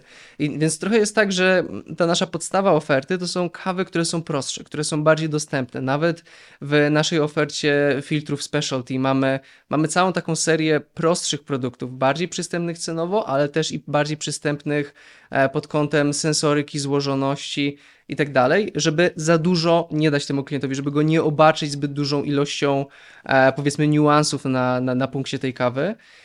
Jakby moim e, odwiecznym marzeniem byłoby zrobienie czegoś takiego na rynku kawowym w Polsce, e, co zostało przeprowadzone jakiś czas temu na rynku piwa, jeżeli chodzi o kraftowe piwa. To znaczy, e, w pewnym momencie był boom i piwa kraftowe tak na dobre zagościły na rynku. Wszyscy tak naprawdę mniej lub bardziej te produkty spożywają. I uważam, że jeżeli chodzi o kawę, to jest ten moment, gdzie ten ruch się zaczyna. Kawa specialty robi się mega popularna. Jeżeli na przykład byś rzucił sobie okiem, jak wygląda rynek kawy w Stanach albo jeszcze lepiej w Australii, to tam większość w ogóle konsumpcji kawy to jest kawa specialty, co jest ciekawe.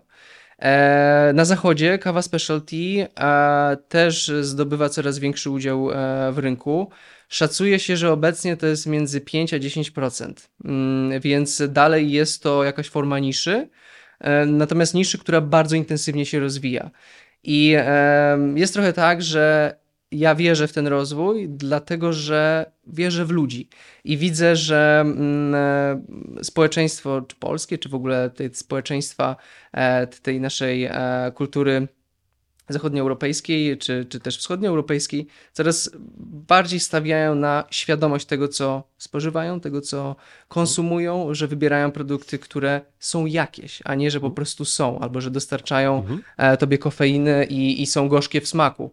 E, więc e, no, ja widzę, że ten mindset ludzi się zmienia. Ludzie wybierają lepsze e, wina, nie te ze stacji benzynowej koniecznie. Ludzie wybierają lepsze jedzenie. Czyli są bardziej świadomi i bardziej wymagające. Są bardziej świadomi. No i wiesz, Arturze, teraz jakby to wszystko pięknie i tak dalej, ale tak naprawdę teraz czeka nas i całą masę innych firm bardzo duża robota, bo to co, to, co często w branży się robi źle, to że staramy się skupiać, wiesz, na, na, na dole tego lejka sprzedażowego i mhm. sprzedajemy, tak, e, puszczamy reklamy i tak dalej, i tak dalej. Natomiast ja uważam, żeby branża specialty w Polsce się rozwijała i żeby ona miała szansę przeżyć taką rewolucję, e, jaką przeszły piwa kraftowe x lat temu, e, to bez edukacji i bez bezpośredniego kontaktu z klientem, konsumentem tego się nie da przeprowadzić.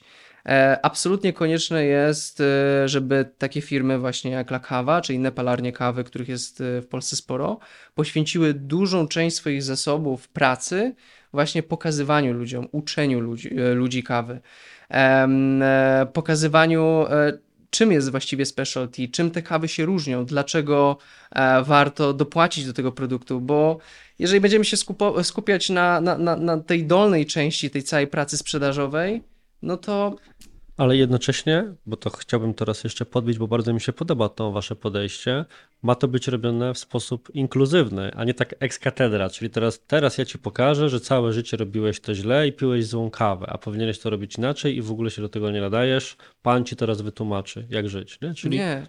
E, absolutnie nie, wiesz, e, zgadzam się, nie ex katedra, tylko na luzie, na zasadzie spotkania. E, Taką formułą, którą my bardzo lubimy stosować i która świetnie się sprawdza w gastronomii są cuppingi z klientami. Czyli robimy na przykład wydarzenie na social mediach, e, gdzie zapraszamy naszych e, klientów, innych klientów, czasem to reklamujemy, pokazujemy, żeby na przykład przyszli do jakiejś kawiarni specialty, bądź kawiarni, która ma aspiracje do tego, żeby, żeby być specialty. Zapraszamy na taki event ludzi naszych, e, ludzi też tej kawiarni, robimy jakby taki event wspólnie gdzie ustawiamy całe mnóstwo naszych produktów kaw e, w postaci cuppingu, czyli takiej bardzo prostej formuły na spróbowanie kawy. Rozmawiamy na temat tych kaw, porównujemy smaki, wymieniamy się doświadczeniami.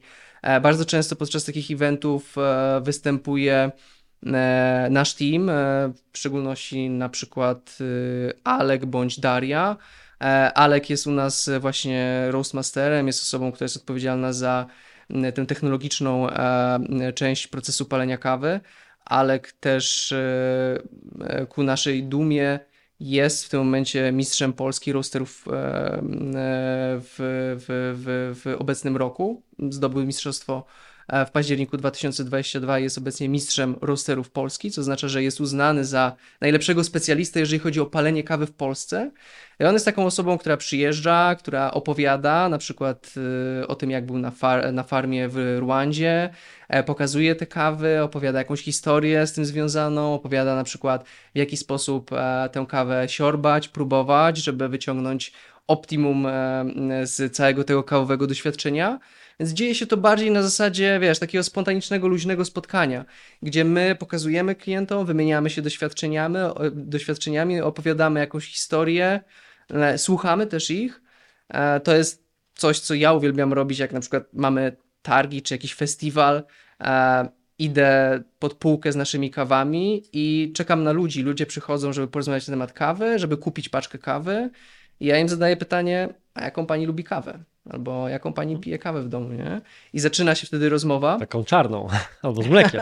To nie kwaśną. Zakładam, że nie to kwaśną. są najczęstsze odpowiedzi, nie? Czarna z mlekiem, albo niekwaśną, albo słodze. Tak, to zależy oczywiście, jak masz rozwiniętą świadomość tego konkretnego konsumenta, mhm. to taką odpowiedź uzyskasz. Natomiast to jest najlepszy, wiesz, papierek lakmusowy na to, kto jest naszym klientem, a z jakimi ludźmi rozmawiamy, jakim ludziom sprzedajemy, jakie ludzie w ogóle mają oczekiwania odnośnie kawy czy brandu, mhm. smaku czy najróżniejszych rzeczy, na przykład to, co praktycznie przez cały czas słyszymy na wszystkich imprezach, eventach, które organizujemy, to jest to, że nasze kawy e, mają bardzo unikalny wygląd i etykiety są wystrzałowe, są mhm. różnorodne, są kolorowe, są fascynujące, opowiadają jakieś historie, że są po prostu piękne. Tak mówią ludzie biorąc nasze produkty do ręki. Oczywiście e, myślę, że mogę z pełną odpowiedzialnością powiedzieć, że to jest właśnie taka nasza unikalna cecha, która powoduje, że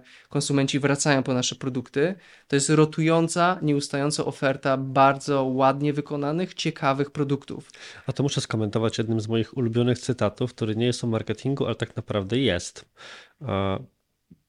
Jest cytat z, uwaga, Marilyn Monroe, o Jamesie Deanie, która o Jamesie Deanie powiedziała: W świecie facetów w garniturach dobrze być gościem w białym podkoszulką. I to jest jeden z moich ukochanych cytatów, który de facto mówi o wyróżnianiu się. I to jest coś, co też zwróciłem Ci uwagę przed nagraniem, co ja bardzo lubię w Lakawie i też podbijam i cieszę się, że to potwierdzasz w tym momencie, że to Was wyróżnia, że jednak wiele osób wchodzących w ten segment, czy próbujących budować markę tego typu, ma taką ambicję uniformizacji, czyli o szwedzkie, skandynawskie, palarnie uchodzące za powiedzmy jedne z lepszych. One wyglądają wizualnie tak, minimalizm, prosty design, etykieta w neutralnych kolorach, więc to jest pewna taka, jak to się ładnie mówi w moim świecie, konwencja kategorialna. Do tego się dopasujmy i to jest prosta droga do zginięcia w tłumie, no bo to ja to sobie porównuję do półki z winem. Jak podchodzę do półki z winem, to abstrahując od oceny smaku, wiedzy takiej właśnie poza, e, pozapółkowej w tym momencie, którą mogę, ale nie muszę dysponować, no to te wszystkie etykiety mi się zlewają w jeden, po czym mam albo wyróżniony stand jakiejś jednej marki, albo coś faktycznie z tej etykiety krzyczy oryginalnym podejściem, naturalnie przyciąga wzrok. I to, że właśnie w Lakawie macie takie, nie inne etykiety i cały ten wizualny aspekt, aspekt wokół marki, myślę, że jest bardzo, bardzo ważne. Mhm. Słuchajcie, jeżeli robicie jakikolwiek produkt, e, czy to jest kawa, czy, czy herbata, czy, czy, czy każdy produkt, z którym e, klient ma styczność, którego dotyka, który w jakiś sposób konsumuje, musicie koniecznie pamiętać o tym, żeby zrobić coś, co go wyróżnia. Zarówno jeżeli chodzi o, o, o, smak, czy o jakość, czy o właściwości, czy o wygląd, czy o feeling, jaki daje opakowanie. To są, to są mega istotne rzeczy i e, nie można e, tego po prostu zaniedbać. E, ja, ponieważ teraz przygotowujemy się do jakiegoś takiego drobnego liftingu naszego brandu i udoskonalenia kilku rzeczy, przygotowywałem, e, przygotowywałem właśnie briefa e, tego, jak ten brand się rozwijał na przestrzeni ostatnich 14 e, lat. I powiem to jest, że jakby nieźle się ubawiłem i uśmiałem, jak zobaczyłem, jak wyglądały pierwsze nasze produkty, nie? Okay. E, jakby to, to, jest, to jest to jest historia tego, jak e, zmieniało się w ogóle postrzeganie, e, wiesz, kawy specialty w moim e, umyśle i w umyśle innych osób, które z nami pracowały, czy które pomagały przy tych realizacjach. Natomiast myślę, myślę jakby... Takie najważniejsze różnice na przykład, które widzisz, w sensie bardziej ekskluzywny wygląd, czy właśnie bardziej taki szalony, na początku próbowaliście być bezpieczniejsi. Jakie takie rzeczy, które cię ubawiły najbardziej, jak wspomniałeś, od razu wybrzmiały z tej wewnętrznej prezentacji? Tak, no myślę, myślę, że e, te pierwsze próby e, właśnie etykiet, opakowań, to były próby, które były bardzo niespójne e, i bardzo takie apteczne, powiedzmy, w tym swoim minimalizmie, czyli też żeśmy wypisywali różne mm, cechy produktu, czy właściwości, czy pochodzenie, czy, czy, czy różne rzeczy. Poziom natomiast kwasowości, tak, to wszystkie takie Tak, standardy. natomiast ogólny odbiór tego produktu był taki, że no nie mogło to być przyjazne dla konsumenta, tak?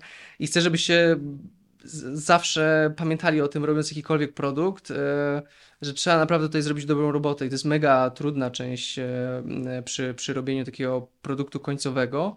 Lepiej jest to zostawić zawsze ludziom, którzy się na tym znają. E, jeżeli nie macie możliwości, no to samodzielnie oczywiście, ale zawsze poświęcając na to dużo czasu, żeby właśnie jakiś feeling dodatkowy dać. No my żeśmy postawili w pewnym momencie na to, żeby bazować na opakowaniach, które są matowe, które w dotyku mają właśnie taką matową, przyjemną fakturę, która nadaje takiej ekskluzywności. Postawiliśmy na bardzo abstrakcyjne, takie somnabuliczne wręcz etykiety pełne kolorów, e, pokazujące czy jakieś sensoryczne aspekty produktu, czy Mhm. pokazujące jakiegoś człowieka bądź historię, która, mm, która się na tej etykiecie dzieje. E, No i oczywiście to jest wzbogacone jakimiś dodatkowymi uszlachetnieniami, natomiast bierzesz produkt do ręki i to jest, to jest tak, że no, ty chcesz eksplorować to, co się dzieje dalej, nie? To, co Mega istotne. powiedziałeś, to jest, myślę, że może być takim zgrabnym segwayem do mojego kolejnego pytania, no bo takie, to o co bym cię chciał spytać z uwagi na długą historię marki, czyli te 14 lat, to jest jakie były z twojej perspektywy właśnie tak retrospektywnie kluczowe zdarzenia, decyzje, zmiany dowolnego typu, które właśnie sprawiły, że akurat wasza marka tak mocno się rozwinęła. Już znamy pierwszą, jest to zmiana etykiet. Ale jakie były być może właśnie inne zdarzenia, zmiany, decyzje, kroki, które podjęliście, które z perspektywy czasu mówisz, to był ten punkt, który pchnął nas na właściwą Mhm. ścieżkę, albo że to zrobiliśmy i musieliśmy się z tego szybko wycofać, bo zupełnie nie tędy droga. Okej. Ja myślę, że e, najlepszą pierwszą decyzją życiową, jaką w ogóle podjąłem, to było to, żeby zatrudnić kogoś, żeby z kimś pracować. To jest mega istotna rzecz. Na samym początku ja robiłem wszystko sam i wydawało mi się, że wszystko ja zrobię sam najlepiej. Eee, to jest oczywiście droga donikąd, więc e, pierwszą decyzją było to, żeby w ogóle z kimś współpracować. E, ja postawiłem na sprzedaż, e, nie mając praktycznie w ogóle zasobów finansowych na to, żeby utrzymać takie zatrudnienie, no uznałem, że jeżeli już kogoś zatrudniać, to do sprzedaży, żeby właśnie tych środków finansowych było trochę więcej. Więc myślę, że to był taki dosyć istotny milestone. E, drugim e, była własna produkcja, e, ponieważ na pewnym etapie rozwoju naszej sprzedaży firmy i tak dalej, nie byliśmy w stanie realizować takich celów ilościowych i jakościowych, żeby ten biznes miał sens. Ja wiedziałem, że możemy utrzymywać bardzo wysoką jakość, albo nawet wchodzić na wyżyny tej jakości, tylko i wyłącznie, jeżeli będziemy mieli jako zespół pełną kontrolę od początku do końca nad e, procesem produkcyjnym. Więc chciałem robić kawę samodzielnie.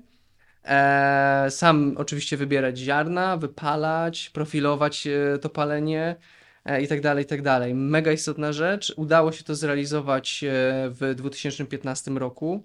Eee, I przez pierwsze kilka lat ja byłem głównym roasterem, w sensie zajmowałem się paleniem kawy, więc też musiałem liznąć całe rzemiosło i nauczyć się tego i nadźwigać się tej kawy i, i, i wnosić ją i wypalać i tak dalej, i tak dalej. Ale to też oczywiście dało mi taką perspektywę, jak trudne to jest, jak to jest e, nawet już nie tyle fizycznie jest to trudne do ogarnięcia, ale jak to jest złożony i skomplikowany proces, bo może się tobie, Arturze, wydawać, że e, wrzucamy kawę do, do, do pieca, mm, e, które, który wypa- wypala tę kawę do jakiejś temperatury, ją się wyrzuca, ona się chłodzi i tyle.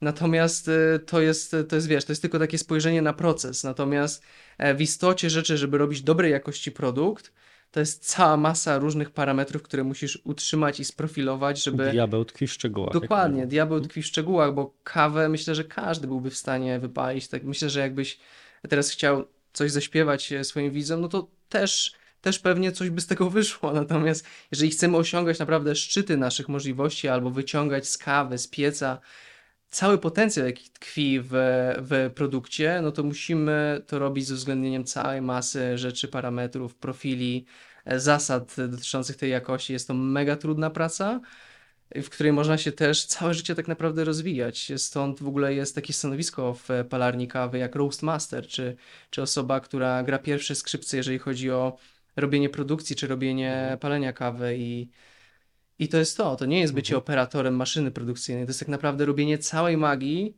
tak, już Mhm. po sprowadzeniu tej zielonej kawy, robienie całej magii, e, żeby ten produkt był ciekawy, żeby był intensywny, esencjonalny, żeby był pasjonujący, po Mhm. prostu jak bierzesz tę filiżankę kawy do ust, e, no to czujesz tę pasję, nie? To bogactwo smaku, które stoi za, za, za, za pracą i roastera, i farmera, i całej masy ludzi, którzy uczestniczą w tym chainie. A były jakieś takie, już abstrahując od samego produktu, czysto biznesowe zdarzenia bądź decyzje, które uważasz po czasie, że pchnęły was mocno do przodu? Myślę, że jak zaczęliśmy się skupiać na produkcie detalicznym, e, właśnie w okolicach 19 i 20 roku, e, to zaczęliśmy mm, pracować z firmami, mówiąc tak bardziej ambitnie z agencjami, które pomagały nam ten produkt pokazać w internecie. Ja myślę, że to był ogromny skok dla nas, e, bo przedtem e, całym tym marketingiem internetowym, performancem, reklamami w Google zajmowałem się ja osobiście albo powierzałem to osobom, które się tak do końca na tym nie, nie, nie znały. Ja uważam, że to była bardzo dobra decyzja, bo ja poczułem też taki ciężar a współpracy z firmami, które się na tym znają, z, nie tylko z uwagi na to, że e, współpraca z, z agencjami e, nie jest bezpłatna, tylko też swoje kosztuje i, i jest to jakaś decyzja biznesowa i inwestycja w przyszłość.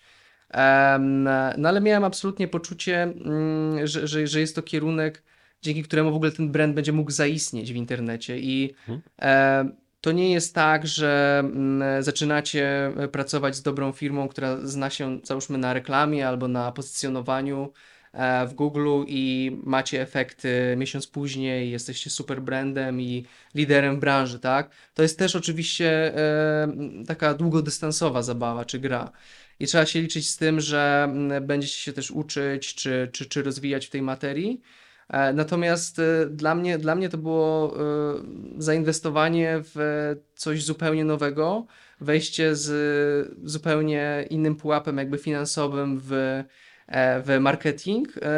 I to była decyzja, no, która bez wątpienia da nam bardzo dużo tak długofalowo w kontekście budowania brandu, budowania rozpoznawalności, budowania wizerunku, no i oczywiście też napędzania sprzedaży w sklepie internetowym, bo w tych różnych kanałach dystrybucji, które mamy, ten sklep internetowy e, no jest dosyć istotnym e, elementem i bez decyzji, żeby iść w internet, iść w budowanie wizerunku rozpoznawalności i komunikacji w ogóle z klientem w tym kierunku, myślę, że nigdy nie bylibyśmy w miejscu, w którym jesteśmy. Więc to, to bez wątpienia była taka decyzja, która miała sens. Cieszę się, bo wiesz, e, można w internecie przeczytać o firmach takich jak moja bardzo dużo złego po prostu. A czasami jest to właśnie też między innymi ustami ludźmi, którzy chcieliby w miesiąc zbudować to, co buduje się na przykład 10 lat, więc twoje długofalowe myślenie też mnie satysfakcjonuje. I miałbym jeszcze jedno ostatnie pytanie. Ono będzie, uwaga, trochę pudelkowe. Jesteś gotowy? Bo już się boję. Już się boisz. Nie ma czego oczywiście. Otóż, e, ja raz na jakiś czas, i jesteś po prostu osobą, która myślę może nam to pomóc zweryfikować. Raz na jakiś czas trafiam na takie katastroficzne artykuły w internecie typu na świecie zaraz zabraknie kawy, zaraz będzie 50 razy droższa, gdyż ponieważ albo syntetyczna i już nie aż tak smaczna. I to się dzieje wokół dwóch kategorii. Z jednej strony mięsa, się, a z drugiej strony bardzo często napatyczam się, napatyczkowuję się, trafiam. Trafiam na takie teksty właśnie w kontekście kawy. Prawda czy mit? Jak to jest? Czy faktycznie jest tak, że zaraz nam się, wiesz, kawa w perspektywie 50 lat, bo o takim mniej więcej timeframe się mówi, skończy, wyczerpie, nie będzie można jej uprawiać, będzie ekstremalnie droga? Mhm. Hmm. Eee, ja Czy po prostu bzdury czytamy i mam zmienić ja bym powiedział tak, że ja się staram e, bardzo ograniczać swoją ekspozycję na media. E, bo jesteśmy tam nieustająco straszeni, szczuci i tak dalej.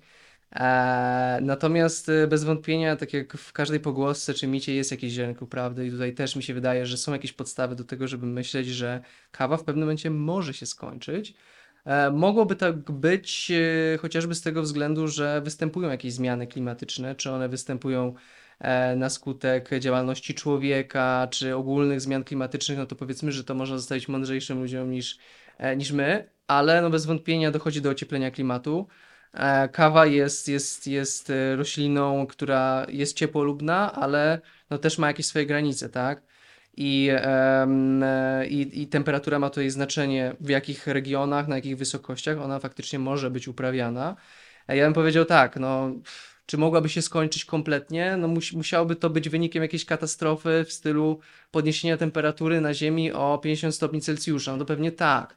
E, jeżeli chodzi o takie zmiany klimatyczne, które są w perspektywie przewidywalnej, czyli powiedzmy 50 czy 100 lat, jak naukowcy e, próbują dowieść, że będzie to podniesienie temperatury o 5 czy 8 stopni Celsjusza, no to myślę, że w takiej sytuacji może być trochę mniej kawy, może zmienić się e, uprawa tej kawy, warunki tej uprawy, miejsce, gdzie ona jest uprawiana, albo metody, e, w jaki sposób jest ona pielęgnowana, więc mo może to po prostu wpłynąć na podaż e, kawę, co, co, co, za, za czym też idzie oczywiście cena tej kawy na rynku.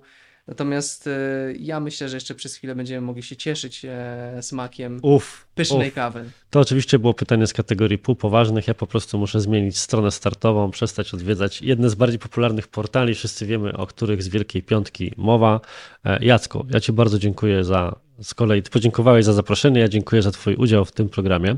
E, Bardzo mnie interesowało, żeby poznać Twój mindset jako osoby właśnie przedsiębiorczej, o takich korzeniach, jakie masz i budującym taką markę, jaką masz. I myślę, że ten cel udało nam się spełnić. Właśnie stąd te wszystkie moje, wybacz, że właśnie aż tak głębokie wchodzenie w kierunku, z czego to wynikało, co z Tobą powodowało i tak dalej. Dzięki wielkie za szczere odpowiedzi. I czy jest jakaś jedna rzecz, jedna myśl, jedna rada, z którą chciałbyś naszych odbiorców po drugiej stronie już dowolnego typu zostawić, to to jest ten moment. Mhm.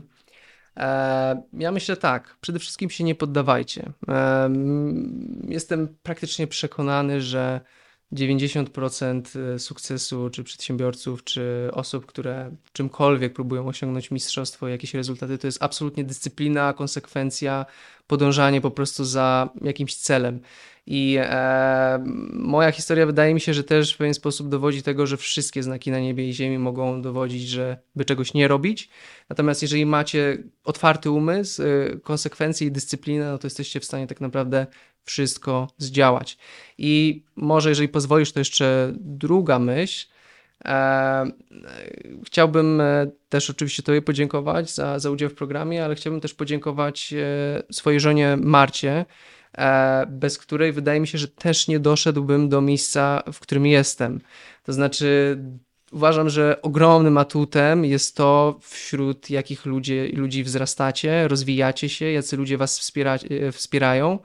A nigdy też o tym nie możecie zapominać, tak? Bo czy biznes, czy cokolwiek w życiu robimy, to jest zawsze gra z innymi ludźmi. I jeżeli macie dobrą duszę, która was wspiera, która pomaga, która podtrzymuje was w tych najtrudniejszych momentach, to jest absolutnie złoto. Więc chciałem przy okazji podziękować e, mojej żonie Marcie za, za to wsparcie za, za ostatnie 7 lat naszego życia, ponieważ wiem, że też nie byłbym w tym miejscu, w którym jestem właśnie bez niej. Także dziękuję bardzo. Coś musi być z tymi Martami. Moja żona też ma na imię Marta i też mnie niesamowicie wspiera, więc kurczę, czuję się wołany do tablicy. Za rzadko swojej żonie dziękuję, a tym bardziej publicznie, więc ja swojej również z tego miejsca dziękuję. I to jest takie kółko wreszcie mężczyzn doceniających swoje partnerki. Bardzo dobry przekaz niech idzie w świat. Jacku, raz jeszcze bardzo dziękuję Ci. Moim Państwa gościem był Jacek Kotowski. Dobrze mówisz, tak? Tak. Jacek Kotowski z lakawa.pl, gdzie odsyłamy po bardzo dobrą kawę, którą jako stały konsument też rekomenduję. Do zobaczenia, usłyszenia w przyszłym tygodniu i cześć. Cześć, dziękuję.